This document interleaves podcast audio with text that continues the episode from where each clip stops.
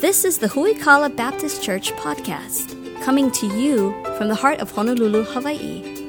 Huikala is a dynamic family of faith committed to solid Bible teaching, discipleship, and helping you grow in your faith. Grab your Bible and prepare to dig deep into the Word with Pastor Anthony King.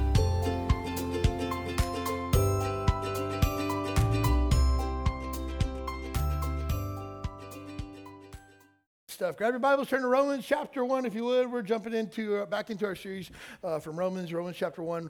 Uh, I got good news for you. We've made such great pace through the book of Romans that next Sunday we're going to finish Romans chapter 1. How about that, right?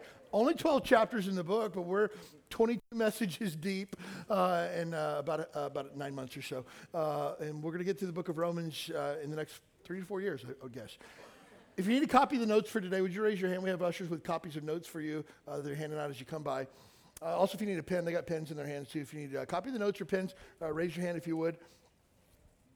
Trying to make it easy to give you some, uh, some reference materials to take with you, some things to follow along. All the verses I'm going to cover are either going to be on the, the, uh, the notes that you're getting here, or also if you want to use the Huikala app, you can do that as well. Uh, just anybody else need a copy of the notes or a pen?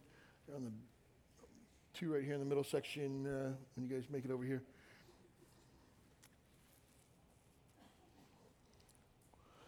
Also, some of you I see, uh, I noticed this this morning during our song service, you figured out the Baptist filing system. You take your stuff for today and you open the back of your Bible and you shove it in, and eventually it makes a stack so large you can barely keep your Bible shut. Uh, and so that's the Baptist filing system. You can pull stuff out of there when you need it. But, uh, anyways, uh, there's more, more paper to go in your Bible if you need. Uh, anybody else need a copy of the notes uh, or a pen today? Or one on the back row there. And I think we're good to go. Romans chapter 1. Probably one of the most difficult passages of Scripture in the New Testament because it's just so hard and it doesn't let up. Uh, we started in verse number 18 is where we'll start today.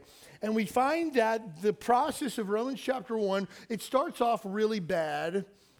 Or it starts off bad, then it gets really bad, then it gets very, very bad, then it gets worse, and then it gets progressively worse, and then it gets awful, and then it gets really, really dark, and then the darkness, there's no light left, and it gets even darker and it doesn't let up. I mean, verse 18 to 31, it just gets bad to worse, and you'll see that as we go through this uh, this morning. But uh, as with everything in the Bible, where there's darkness, that's where the light shines the, the brightest, and uh, that's the great news of the gospel. Romans chapter 1, we're going to start verse number 18. For the wrath of God is revealed from heaven against all ungodliness and unrighteousness of men who hold the truth in unrighteousness. Because that which may be known of God is manifest in them, for God has showed it unto them. For the invisible things of him from the creation of the world are clearly seen, being understood by the things that are made, even his eternal power and Godhead, so that they are without excuse. Because that when they knew God, they glorified him not as God, neither were thankful, but became vain in their imaginations, and their foolish heart was darkened. So again, they know who God is. They don't want to follow God. They don't want to obey God, and their heart becomes darkened. Verse 22 professing themselves to be wise, they became fools and changed the glory of the uncorruptible God into an image made like unto corruptible man, and to birds and four footed beasts and creeping things. And here we see a phrase that we're going to see uh, three different times through this passage. God gave them up unto uncleanness through the lust of their own hearts to dishonor their own bodies between themselves, who changed the truth of God into a lie and worshiped and served the creature more than the creator, who is blessed forever. Amen. For this cause, God gave them up unto vile affections, for even their women did change the natural use into that which is against nature. And likewise, also men, leaving the natural use of a woman, burning their lust towards one another. Men with men, working that which is unseemly, and receiving in themselves that recompense of their error, which was meat. And even as they did not like to retain God in their knowledge, God gave them over to a reprobate mind to do those things which are not convenient. Being filled with all unrighteousness, fornication, wickedness, covetousness, maliciousness, full of envy, murder, debate, deceit, malignity, whisperers, backbiters, haters of God, despiteful, proud, boasters, inventor of evil thing, disobedient to parents, without understanding, covenant breakers, without natural affection, implacable, unmerciful, who knowing the judgment of God that they which commit such things are worthy of death, not only do the same, but have pleasure in them that do them. And we begin to see in this passage here, starting in verse number 18, the wrath of God is revealed against all ungodliness and unrighteousness. And we begin to see the downward spiral of man. Again, it starts bad and it just gets progressively worse until there is literally no hope left.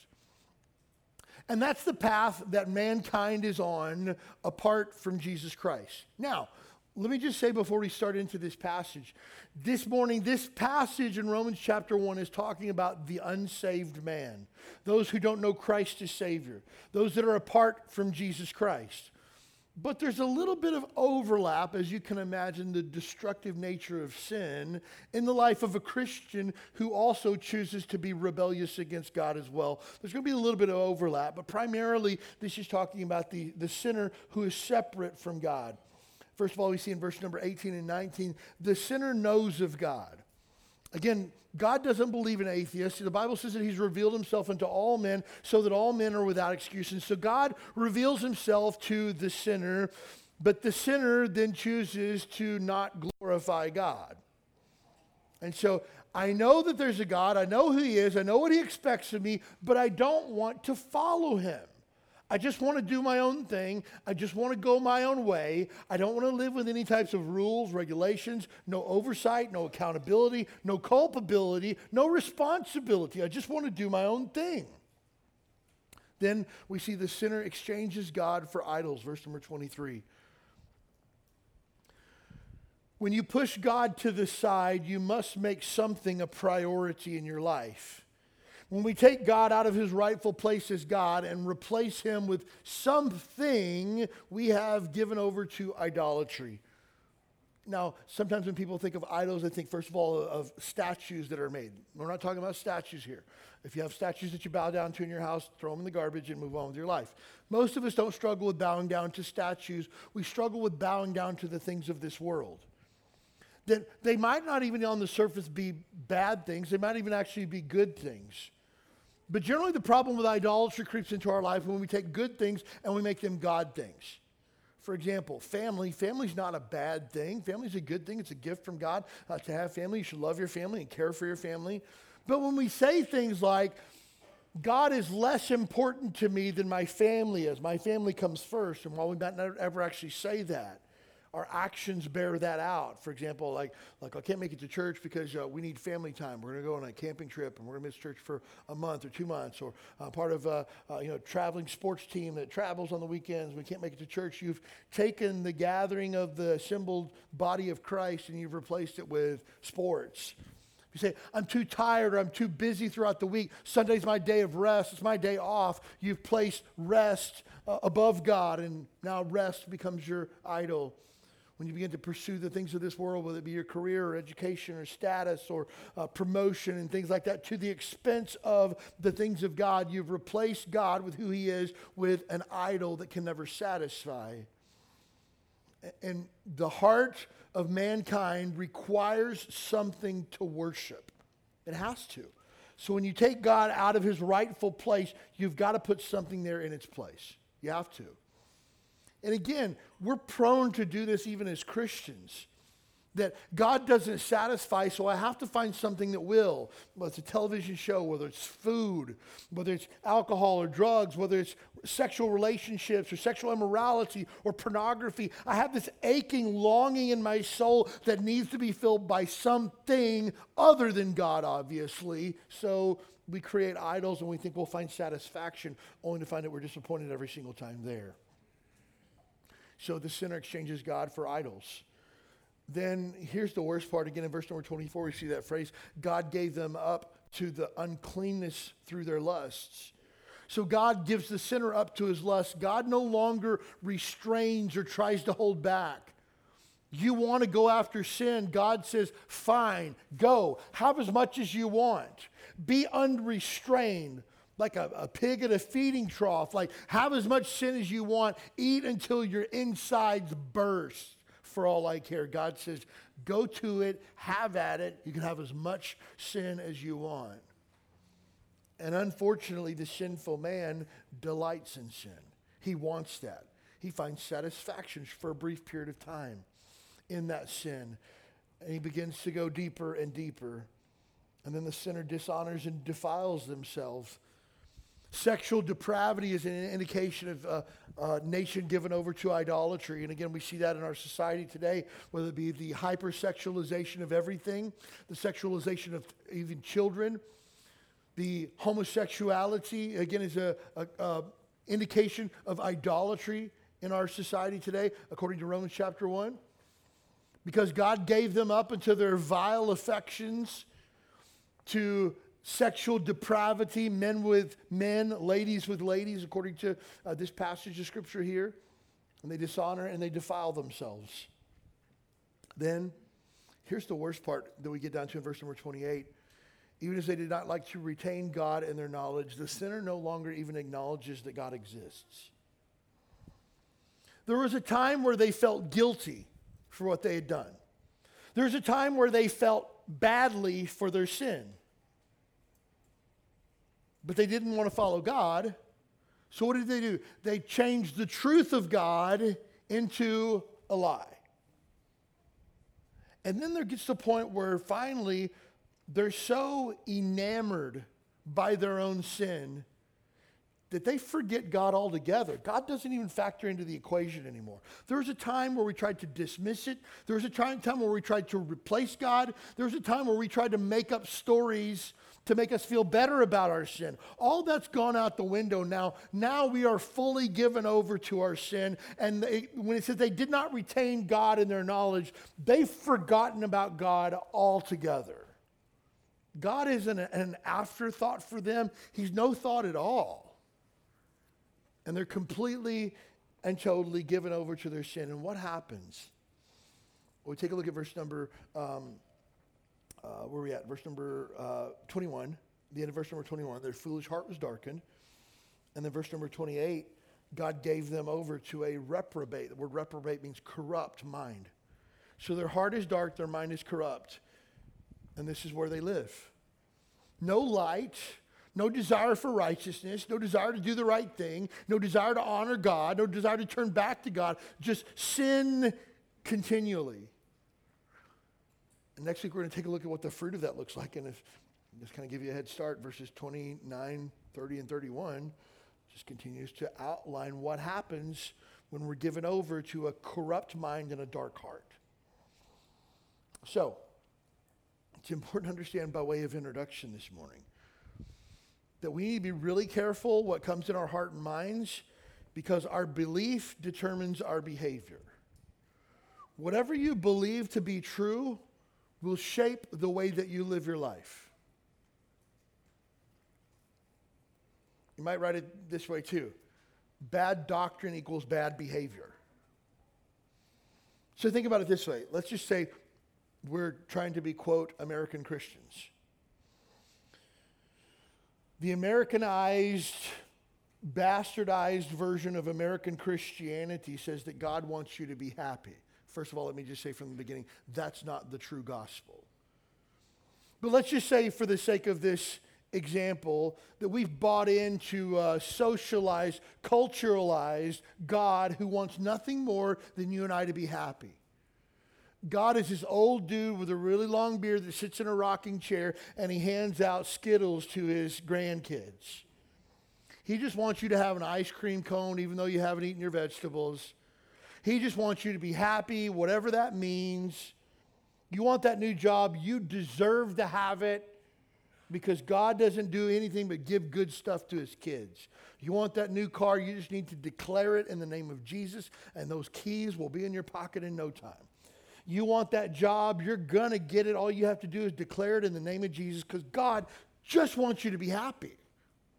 So when unhappiness comes in your life, well, that's not of God, that must be of the devil. And, and satanic influence. And I'm going to bind the devil. I'm going to bind satanic influence. And I'm going to bind generational curses on me because God just wants me to be happy and that shapes all of my behavior. But then, guess what? Life comes and I'm not happy. Well, God wants me to be happy, so something must be broken somewhere. And then one can get away with saying things like, hey, I'm going to leave my wife because she no longer makes me happy. And of course, you know, God wouldn't want me to be unhappy, right? Because the logical conclusion is everything then becomes about happiness. Look, there is a philosophy of chasing pleasure. You know what it's called? Hedonism. And it's the anti Bible. It's the anti Christian. It's an anti Christ behavior that we just chase after pleasure. But if you believe that God exists to make you happy, then your behavior will determine that. But let's say you have a biblical view of who God is, and God expects you to glorify Him. That's God's number one goal, is not your happiness, my happiness. God's number one goal is His glory then I live every single day with this belief, which impacts my behavior, is that God wants to be glorified through my life. So if I'm having a crummy day, it's not a matter of like, well, God's mad at me because I should be happy today. It's a matter of, no, I'm having a crummy day. How can I glorify God through this? Hey, I'm going through a trial right now. How can God be glorified through this? Hey, life isn't what I would want it to be right now, but I'm just trusting God and I'm asking Him to get the glory through this situation because I certainly don't know what's going on here.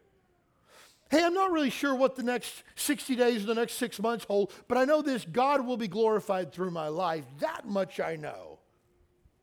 Then that determines your behavior, how you live your life this week, right? If you're living for the ultimate glory of God. If the sinner believes that there's nothing after this life. That idea is called annihilation. That at the end of this life, when you die, it's just like turning the lights off in a room, it's just dark, and you cease to exist. You don't go anywhere, you just die, and we just cover your body up with dirt, and it's over. That's called annihilation. If the sinner believes in annihilation, then this life is all there is to it, right? Once I die, it's over. So I got to make the most of what I have here. So I'm going to live an unrestrained life. I'm going to be happy at whatever expense. I don't care who I have to step on to do it. I don't care who I have to hurt to do it. I don't care if I need to lie, cheat, steal. I got to get as much as I can because this is all there is. And I'm going to make this a good one. And you can do what you want to do. Frankly, I don't care because I've got to do what I can because I got to make hay while the sun's shining. If that's my belief, that will determine my behavior.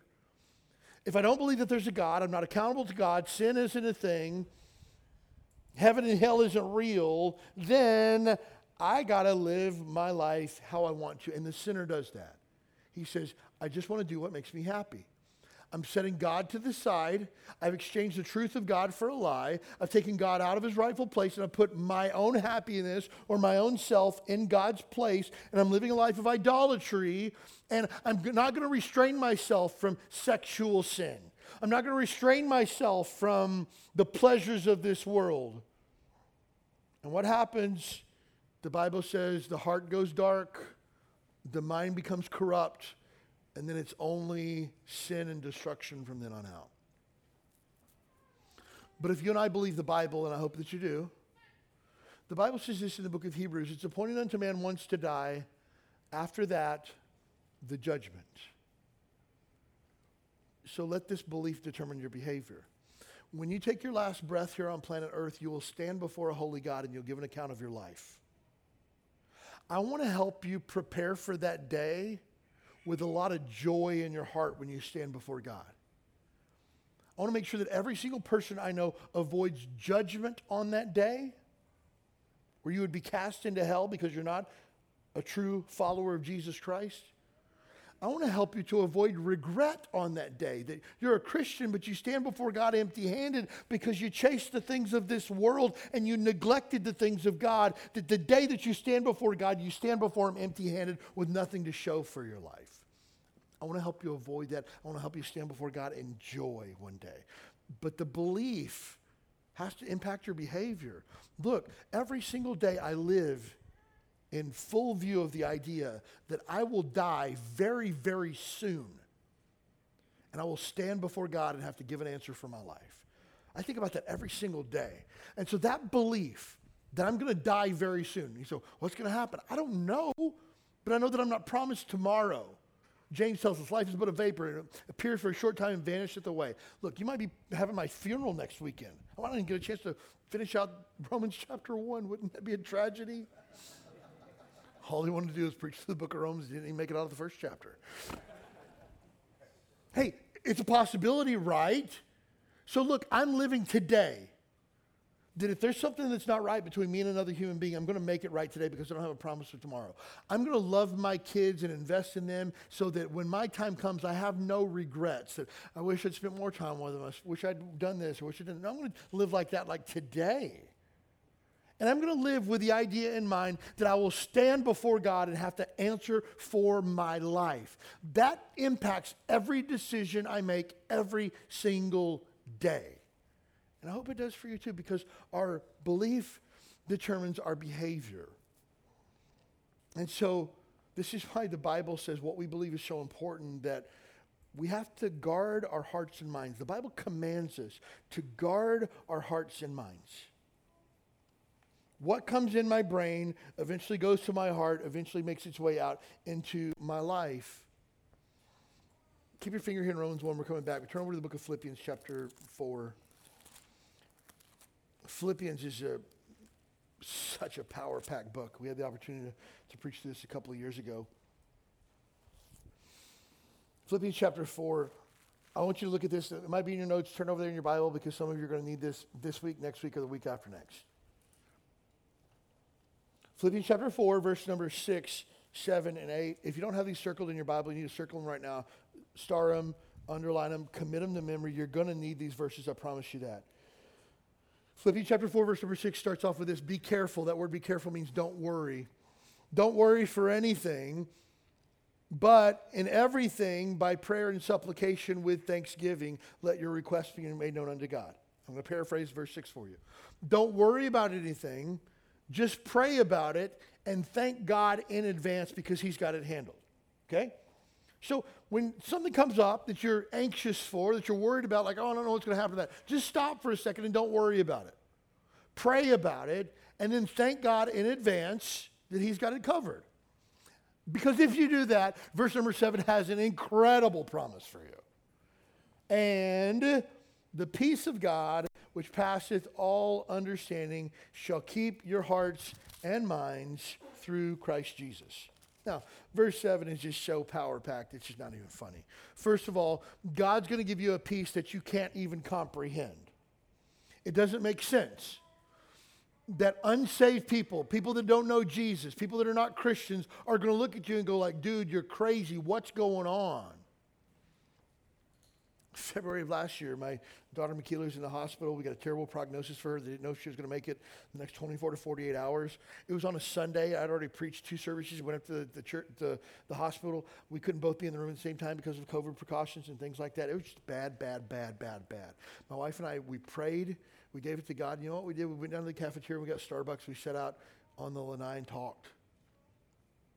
We, we didn't cry. We didn't boo-hoo. We didn't start calling everybody we knew. We didn't, we just talked, had coffee. And then we prayed, and my wife went back up to the room, and I came back and I preached the five o'clock service. And people were like, How could you do something like that? The peace of God which passes all understanding. I, I don't know how you have peace in a moment like that, but you do. I can't explain it to you. People looked at me as like, you went back to church and you preached the five o'clock service when your daughter was in the hospital unconscious. Yo, what am I supposed to do? Sit in the parking lot and cry? Like I can't get in the room. I couldn't be there for my family. What should I do? How about I just trust God and just do what God's called me to do? And people look at that and go, How could you do something like that? It's the peace of God that passes all understanding. But it doesn't stop there. That's the thing I love about this verse. The peace of God, which passes all understanding, shall keep your hearts and minds through Christ Jesus. That word keep means to grab hold of like a bear hug or arrest the peace that God gives you is going to take your heart and mind and grab hold of them and pull them back. When your mind wants to go crazy and wonder and think on things that it shouldn't, the peace that passes all understanding is going to grab a hold of your heart and mind and pull it back and not let it go. It's going to keep your heart and minds. Well, Who's going to keep my heart and minds? What does the verse say? Who's going to keep my heart and mind? Christ Jesus. Shall keep your heart and mind in Christ Jesus. So, when I'm worried, when I'm anxious, when I don't know how things are going to work out, I'm going to pray. I'm going to give it to God. I'm going to thank Him in advance because He's going to get it taken care of. And God's peace is going to come and grab a hold of my heart and mind and pull them back, and I will find rest in Jesus Christ. That's the promise. Well, I know I, have done that before and I felt that peace before and I, I feel at ease before, but then my mind begins to wander. Good, because this passage isn't over yet. Verse number eight tells you now that you have the peace of God, now that Jesus Christ has hold of your heart and mind, focus your heart and mind on these things. Verse number eight. I'm on the wrong page. Whatsoever things are true, whatsoever things are honest, whatsoever things are just, whatsoever things are pure, lovely, of good report, if there be any virtue, if there be any praise, think on these things. Now, it's important to note this is not the power of positive thinking. Okay? There's new age garbage nonsense out there that says when you think negative thoughts, that goes into the cells of your body and your body becomes negativity and you repel positivity and you attract negativity. So you need to stop thinking negative thoughts and flush that out of your system with a 48 hour detox. Just stop it, okay? That's not the case at all. But the Bible says when negative thoughts come into your heart and mind, negativity will come out of your life. That's guaranteed. So don't think on things that are lies, think on the things that are true. Well, nobody likes me. That's not true. Stop thinking that. Nobody cares about me. That's a lie. Stop thinking that. Well, God's probably forgot me because he doesn't answer my prayer. That's a lie. Stop believing it. Think on the things that are true, the things that are just, the things that are lovely. And so the Bible commands you to stop thinking garbage thoughts. Because here's the thing we've got to guard our heart and minds. My daughter Makila, she's 14. She's, we've never had a teenage girl before. Like, this is new, uncharted territory for the Kings. We've had boys. Boys are easy. You like wrestle with your boys and you punch them, then they cry and go tell their mom. And and she's like, don't be so hard on it. And the, the dads can say, it toughens him up. It's good for him. He, he needs to bleed a little bit, right? But like girls are like totally different. You know, like Makila's like, do you see this bump on my face? No, I don't see it. Look, I'm looking and I don't see it. Ah, why are you growling at me? I'm your dad. Like, don't growl at me. It's just like, ah. It's just like, I don't even, I don't even, I don't, I don't know what to do. This t-shirt makes my hips look weird.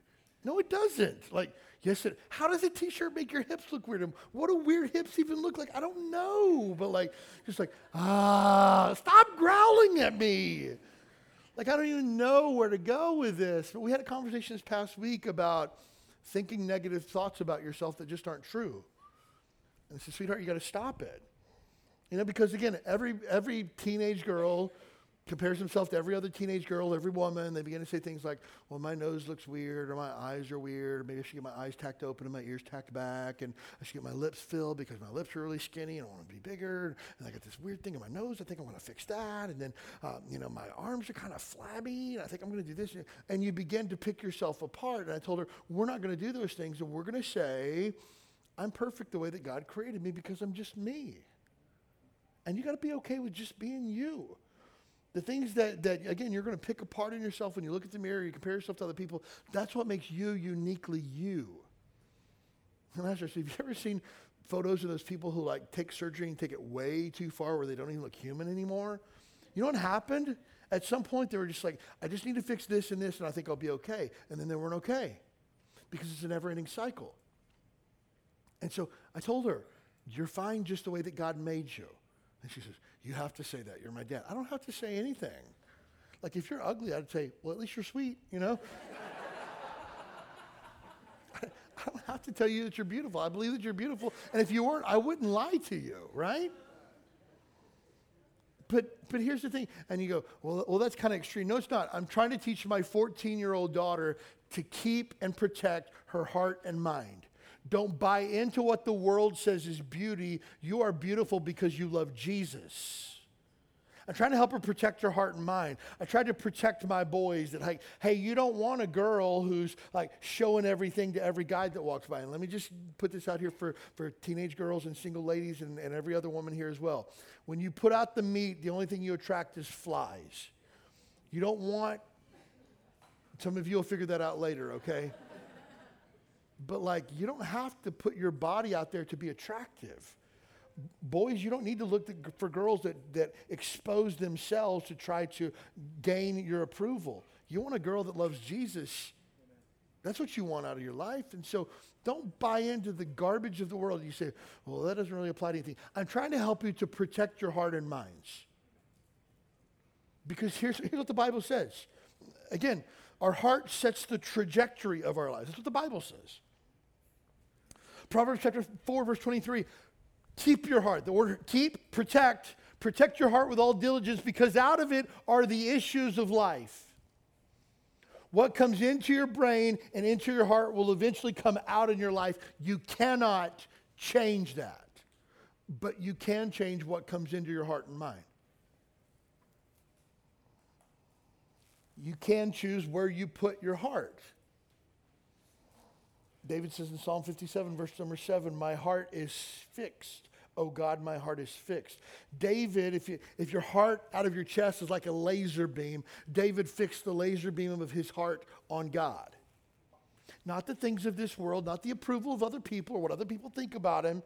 He put his heart on God, and that set the trajectory for David's life. My heart is fixed on God. Wherever you point your heart, that's where you go. If you ever notice when you drive a car and you begin to like look out the window while you're driving, your car begins to drift over towards whatever you're looking at. You know, I took a motorcycle training course several years ago. That's a totally different story. But they say wherever you look is where your bike's going to go. Don't look at something if you don't want your bike to go there. The same way is the same way with your life. Wherever your heart is pointed, that's where your life is going to go. You point your heart at the things of this world, your life will begin to reflect the things of this world. You put, point your heart towards garbage friends and garbage influences, your life will eventually be garbage. No shock. Wherever you point your heart, that's where it goes. That's why we have to protect our heart with all diligence because out of it are the issues of life. So we got to filter what we allow in our hearts and minds. Our family made a decision, man, 20 years ago, we don't watch R-rated movies in our house. We don't go see them at the movie theater. We don't watch R-rated movies at all. I praise God for, for services like VidAngel. If you're not familiar with that, write it down. VidAngel, V-I-D, Angel. Basically, it, it allows you to filter your Netflix, your, your Hulu, and your Amazon Prime so that it cuts out all foul language, all sex scenes, and I choose to leave on the violence. Uh, but that's just my preference. Again, um, because here's the thing I can watch stuff and I don't have to hear curse words, like ever. Like some of you, get a, you're in a workplace, you don't have control what uh, other people say. You can control what goes on in your house. You don't have to listen to that garbage in your house. You don't have to listen to that garbage on your radio when you're coming home from work. You don't have to listen to music like that. And you say, oh, great, here goes the pastor preaching against movies and music. Hey, I'm trying to help you protect your heart and mind because I'm trying to help you not ruin your life again, so many times, again, I grew up in an era where, you know, they gave you a bunch of rules and you didn't really know what the rules were for. And you didn't really see a need in the rules. I remember um, when I was a kid, there was this. Uh, thing that our church did about the dangers of rock and roll music. I mean, all the parents came at five o'clock on Sundays to watch some VHS tape of some guy talking about the dangers of rock and roll music. And if you if you played Stairway to Heaven backwards on a record player, it came out with these certain words and stuff like that. And the, somebody had burned a bunch of Kiss albums, and the smoke that went up was black smoke. It's like you burn black vinyl, you get black smoke. It's not satanic, it's just science, right? And so I remember as a kid going, This is the dumbest thing in the world, right? Because there was no connection between that and actual Christian living. It was just like rock music, bad, bad, bad, bad, bad. But here's the thing I'm, connection I'm trying to make with you so I don't become just a bad, bad, bad guy what you allow into your heart will eventually seep out into your life. if you make provision for filth coming into your heart, filth will eventually have a place in your home. And it doesn't, it doesn't fly. So I'm asking you to protect your heart and mind because the Romans one guy took God and pushed him out as far as he could until the point where God's like, fine, I'm not welcome here. I'll move on. I don't care. You can have whatever you want. And he, the sinful man took it, and it began the downfall of his life. And so we got to filter what comes into our heart and minds, Christian. Turn back to Romans chapter 1. So we find the man who is given over to idolatry, given over to sexual deviation, given over to sin. God has given him up, not once, not twice, but three times. Now we see where God's not given them up to their vile affections. God's not given them up to dishonor their bodies with themselves. God now gives the sinner up not to immoral acts, but to a depraved and corrupted mind any restraint that God tried to place, any obstacles that God put in their path are completely blown past at this point, and the man has gone headlong into sin. We see this in our society. Where again, there's no even acknowledgement of God. We're trying to strip God away from anywhere that we can. There's, there's, there's people with, that are trying to get in God we trust off the coins because God is so offensive to them. There's people who are trying to make their kids not say the Pledge of Allegiance because one nation under God is so offensive to them. We've already taken out the ability to pray before a football game. Places don't want to sing the national anthem and things like that. Where we, we see this in society where we've just pushed God out time and time and time again. And let me just say this this morning because I'm talking to mostly a room full of Christians. I am very much less concerned that your kids can't pray at a public high school football game, much more concerned that you never pray in your own home. That concerns me more than a bunch of sinners to sin, okay? Okay, fine. I'm going to gripe and complain because you can't put the Ten Commandments up in a school, okay?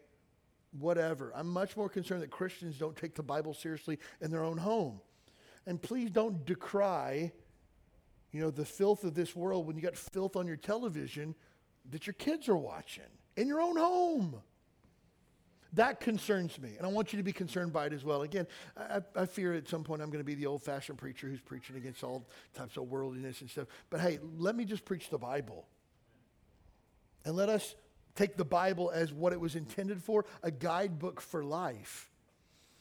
But now the, the, the sinful man in Romans chapter 1 has been given up to a depraved mind that craves sin. We, we see this is not new.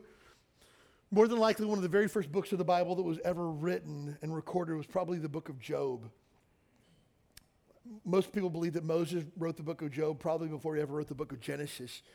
And here's what Job 21, verse 14 says to show you how far back this mindset goes. Therefore, they say, the people say unto God, Depart from us, get out of here. For we desire not knowledge of thy ways. What's the Almighty that we should serve him? And for what profit? If we pray to him? What's the use in following God? Who does he think he is? Why are we supposed to follow him and worship him? It doesn't even make sense. So, from the beginning of man's existence, man has rejected God. And you know what God does when he's not welcome? He just takes a step back and gives you your space. One of my pet peeves that I have is that that Jesus is like the rejected boyfriend in the life of Christians or people where he's just standing at the door and knocking. He's out there so sad and so uh, disappointed because you won't let him in. And he's knocking and he's waiting. Hey, please understand, Jesus doesn't grovel to anyone. You don't want him there, he's gone. You take a look at the rich man that came to Jesus. What do I have to do to have eternal life? And Jesus says, Sell everything you have and follow me. He, and the man walked away sorrowful for he had many possessions. What did Jesus do? Jesus went on with life. He didn't be like, okay, buddy, come back. We'll, we'll figure this out, me and you. No, no, no. no. You, you don't want it? Go. And again, some people say, well, the Bible says, behold, I stand at the door and knock. That's in the book of Revelation where God's talking to his own church that he bought with his own blood that has cast him out of his church. He's saying, hey, let me in. And please understand, he's not saying, hey, let me in because I like to hang out with you guys. Let me in because this is my church that I bought. And please understand that if you choose to walk away from, from God, God will continue to pursue you. but he doesn't pursue you with love song and flowers and chocolate. He pursues you with a whip. Read Hebrews chapter 12. Whom the Lord loveth, he chasteneth, he punishes because he wants to get you back into a right relationship. So when you say like, "Oh, if I leave God, he's going to continue to pursue me," or and there's all these songs about Jesus pursuing me when I was running away and stuff like that. You know, again, I always picture Jesus like pursuing you, like re- getting his whip ready to like whack. You know, like it's not like this Jesus is pursuing you with like a, a box of chocolates. Like, come on back, buddy. No, it's like you will come back. And here's the thing if you're not a child of God, He won't pursue you in chastisement, He will pursue you in wrath. He's coming either way. But again, the idea that, that when God gets pushed out, He gets his feelings hurt. He's like, no, no, no. You want sin? Have at it. Go for it. And the punishment is that he allows you and I to pursue our sin unhindered. That's punishment in and of itself because the end of sin is always, somebody help me, death 100% of the time. And you read verse number 22, or I'm sorry, verse number 32 in Romans chapter 1. What does it say? These people who did these things are worthy of death. So when we push God out, we're only doing it to our own demise. And here's the thing with a darkened heart and a depraved mind, the sinner continues a life and a lifestyle of wickedness. Again, you look at verses 29, 30, and 31. We're getting to those next week. This is the fruit of the depraved and corrupt mind. This is where it goes. And it's just bad, bad, bad. If you've ever turned on the news or saw something on the internet that you look at and you go, how can a human being do something so despicable and disgusting? How can that happen? How can a human being do something like that? The answer lies in Romans chapter 1. They forgot God. They made their own God who wasn't God. They changed the truth of God into a lie. They pursued their own sin to their own demise to the point where their heart was darkened, their mind was corrupted, and all they knew how to do was sin. And what came out? And again, we're shocked by this. No, no, no. This is word for word what the Bible said would happen. We just get to see it with our own eyeballs. And so, mind you, verse number 21, and in verse 21, their foolish heart was darkened. Verse number 28, God gave them over to a reprobate mind. So, mind you, any light that was in their heart is gone and it's just darkness in their heart. Their mind has now been corrupted by an appetite for sin.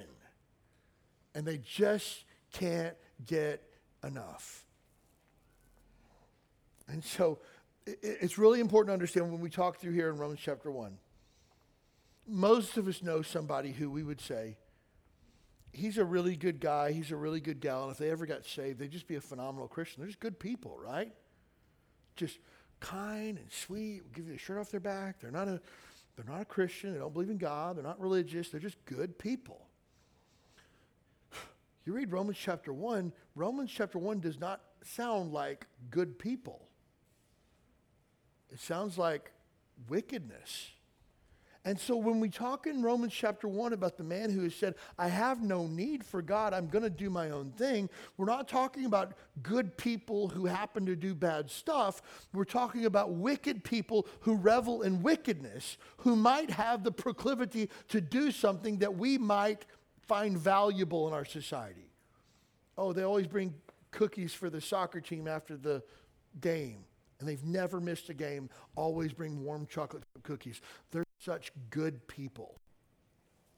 We find one thing that's valuable about these people, and we believe they're not really that bad.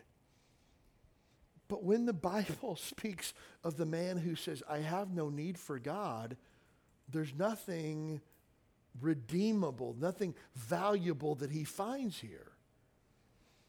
And so the rebellion of the sinner, coupled together with his depraved mind, make him an enemy of God. Man. Again, I'm talking we're going from like bad to worse to really, really worse to really, really dark now is where we're at. We're at dark.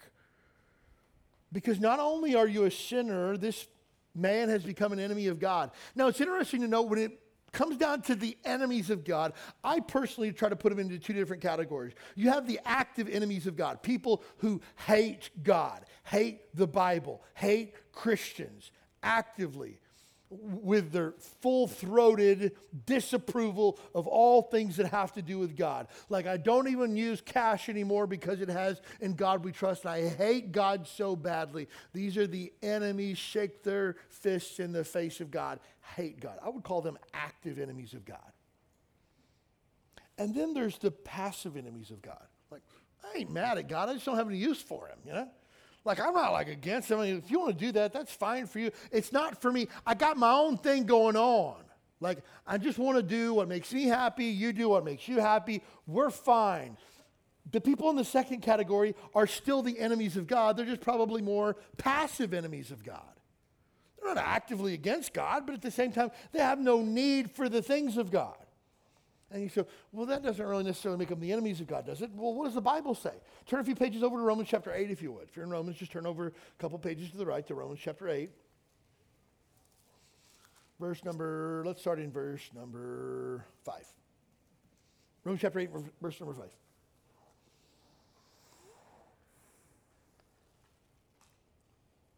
For they that are after the flesh, do mind the things after the flesh. The people that live for themselves in this world, they, are worried about, concerned for, mind the things of the flesh. But they that are after the Spirit should mind the things of the Spirit.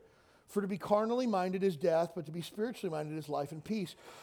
Because the carnal mind is enmity. That means has made them an enemy against God, for it's not subject to the law of God, neither indeed can it be, so that they that are in the flesh cannot please God. Verse number eight says, They have purposely disobeyed the laws of God to fulfill their own flesh. So you can't be a friend of God unless you're following God. So if you're not with Him, you're against Him, you're an enemy of God. Now, hold on for just a second. Christian.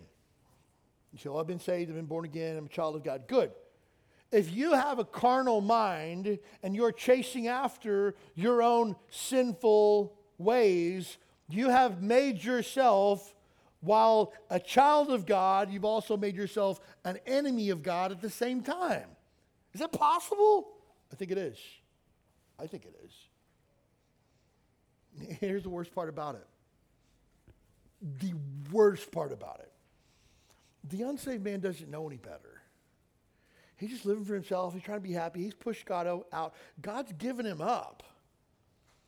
But for a blood bought child of God to turn his back on his own father to chase the things of this world, that's like next level betrayal. That's hard.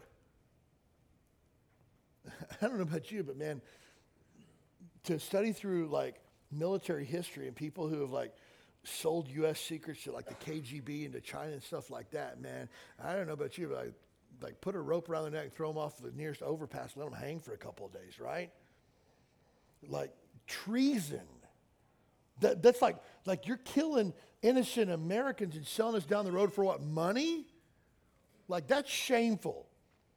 Christians who turn their back on their father that saved them from their sin to chase after their sin again? What? That doesn't even make sense. But that's what it says. And those, those that are in the flesh, you can't please God with your life. So heavy stuff there. Turn back to Romans chapter 1. So, again, this passage is hard, it's heavy, it's intense. I get it. But please understand this when it comes to the Bible wherever there's darkness, there's always going to be light. Always. And so the answer for the darkened heart and the depraved mind is the conviction of the Holy Spirit and the acceptance of the gospel. Here's the silver lining. Here's the light in the darkness, folks. Jesus says in John chapter 16, when he's getting ready to leave, he tells his apostles, Hey guys, I'm going to leave, and it's actually a good thing for you that I leave because when I leave, I'm going to send the Holy Spirit. He's going to come, and when he comes, he's going to reprove the world of sin. What that means is he's going to convict you and show you when you're wrong.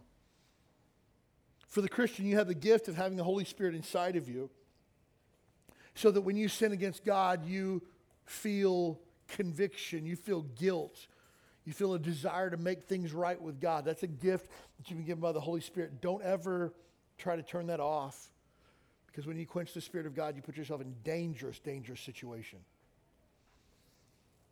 But here's the thing about the Holy Spirit for unbelievers the Holy Spirit gives external conviction of sin. That when the sinner finds themselves in the depths of their depravity and they begin to look around and say, I don't know how I got here. I don't know what's going on. I don't know how to get out of this mess that I'm in. And then they're confronted with the gospel. The Holy Spirit draws them to Christ. That's a gift. Now, you can resist the Holy Spirit all you want to. You can choose to continue to go against God if you choose to. But if you find yourself in a hole, some good advice was given to me a long time ago. Is if you find yourself in a hole, what should you do? Anybody want to help? Stop digging. And if the Holy Spirit offers you a hand, you should probably take it. And here's the good news of the gospel. If you've sinned against God, you're in good company because all of us have. If you've chosen at some point in your life to forget God and go your own way, congratulations, you join every other human being on planet Earth.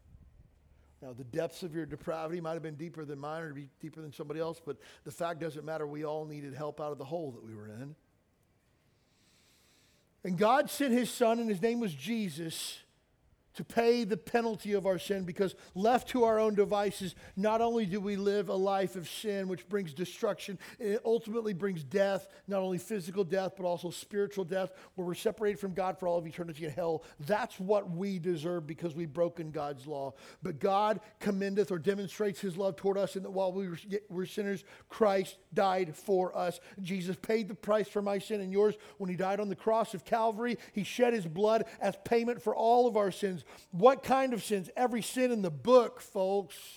Regardless of what you've done or how far you've dug, Jesus can meet you where you are and get you out of that hole, not just today, but for every single day in the future and take you to heaven when you die. What a gift. But here's, here's the catch you have to choose that for yourself. You got to make a decision. I believe that Jesus Christ is the Son of God. I believe He's the only way to heaven. I believe that He has the power to save me from my sin, and I'm asking Him to forgive me as I turn from my sin. You got to make a decision in full faith and repentance. You have to. And when you do that, it's called being saved or born again. And Jesus says in John chapter 3 no man shall see the kingdom of God unless he's born again. You have to be saved to go to heaven because otherwise you are 100% in your own sin. And you got to pay for it. So the bright spot in Romans chapter 1 is as dark as it gets. It's not so dark that the light of Jesus Christ cannot find you and save you. And once the sinner is born again, the mind is transformed by the Word of God and the Spirit of God.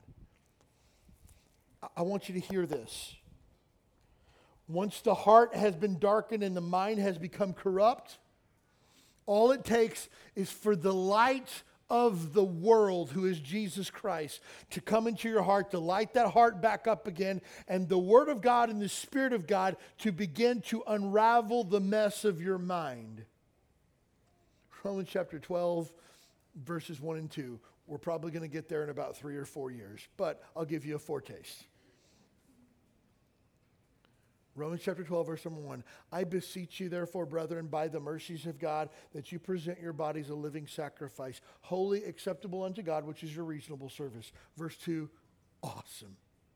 And be not conformed. That word conformed means pressed into the mold of. Don't be cut out by the cookie cutter of this world. Be not conformed to this world, but be ye transformed, changed into something that you've never been before. How? By the renewing of your mind so that you may know what is that good and acceptable and perfect will of God. So here's the beauty regardless of how far somebody gets gone down the road of Romans chapter 1, you can always come back through Jesus and the Word of God. Always. There's no such thing as a lost cause with God. There's no somebody who's too far out that they can't be brought back by the grace of God. It just doesn't exist. It's not even a thing. So, there's hope for everybody. But here's the thing, too. Again, Christians, I'm talking to a majority of Christians today. I know, I know the majority of people in this room's story of how you, you came to faith in Christ. And so I'm talking primarily to Christians this morning. That renewing of your mind is a continual work that has to continue to take place day by day. Every single day until you see Jesus face to face, you got to make sure that your, your head and your heart straight. Because the world is still working on you to corrupt your heart and mind. Oh, you can't be happy following Jesus. Christians don't have a good time. God's just out to keep you from having fun. Why would you want to do that? You need stuff to have fun. You need alcohol to have fun. You need women to have fun. You need guys to have fun. You need pornography to feel fulfilled.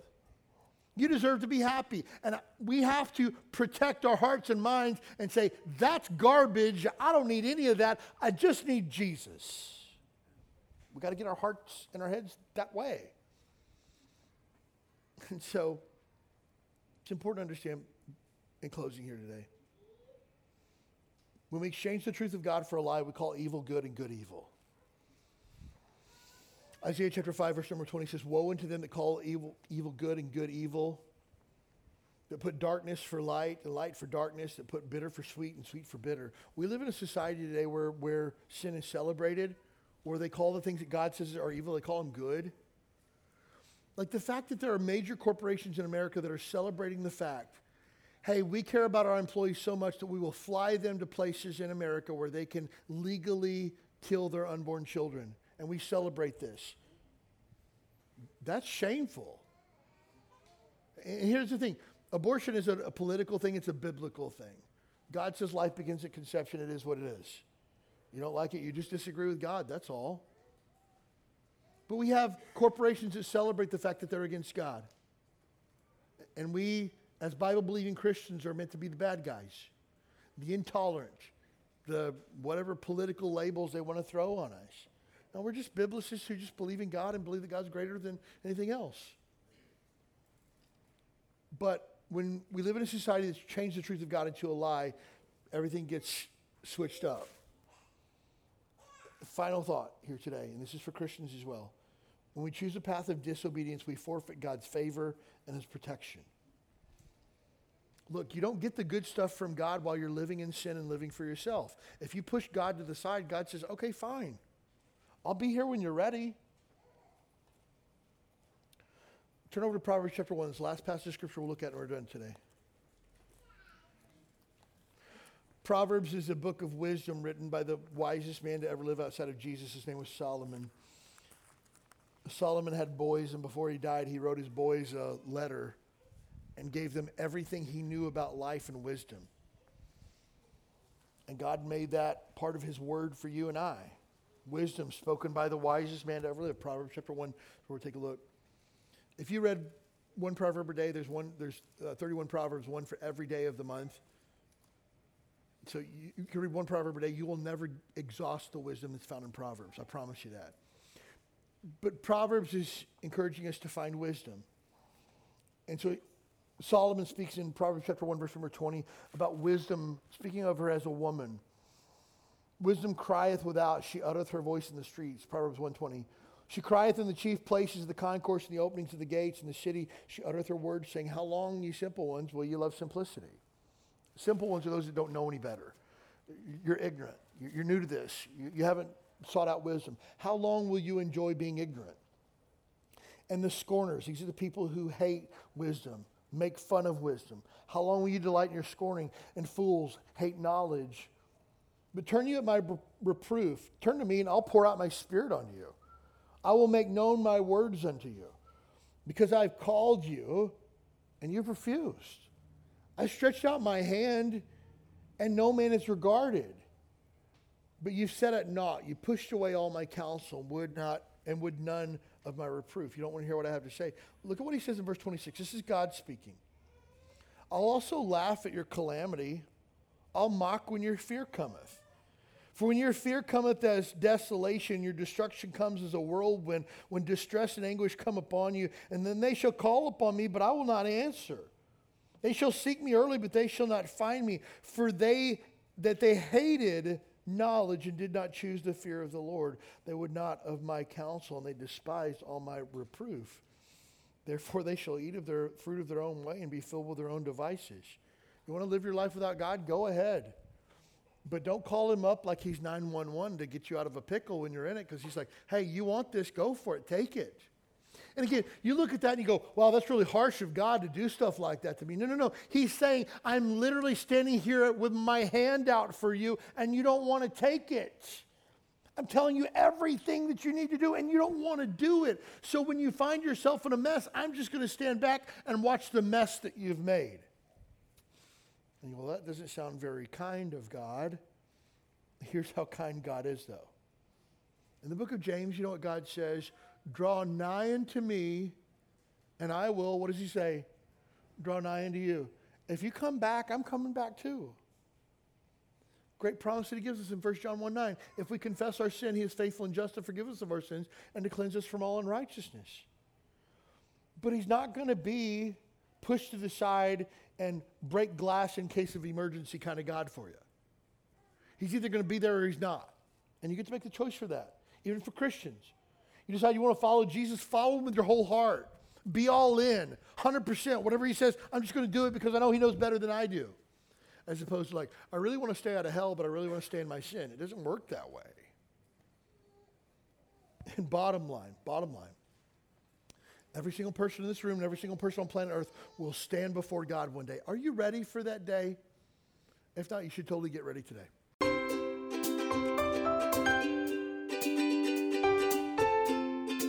Thanks for joining us for the Huikala Baptist Church podcast. We'd love to have you as our guest this Sunday morning at 10 a.m. You'll find exciting classes for your keiki, a welcoming church family, and a message from the Bible that's sure to encourage your heart. Join us this Sunday. You belong here.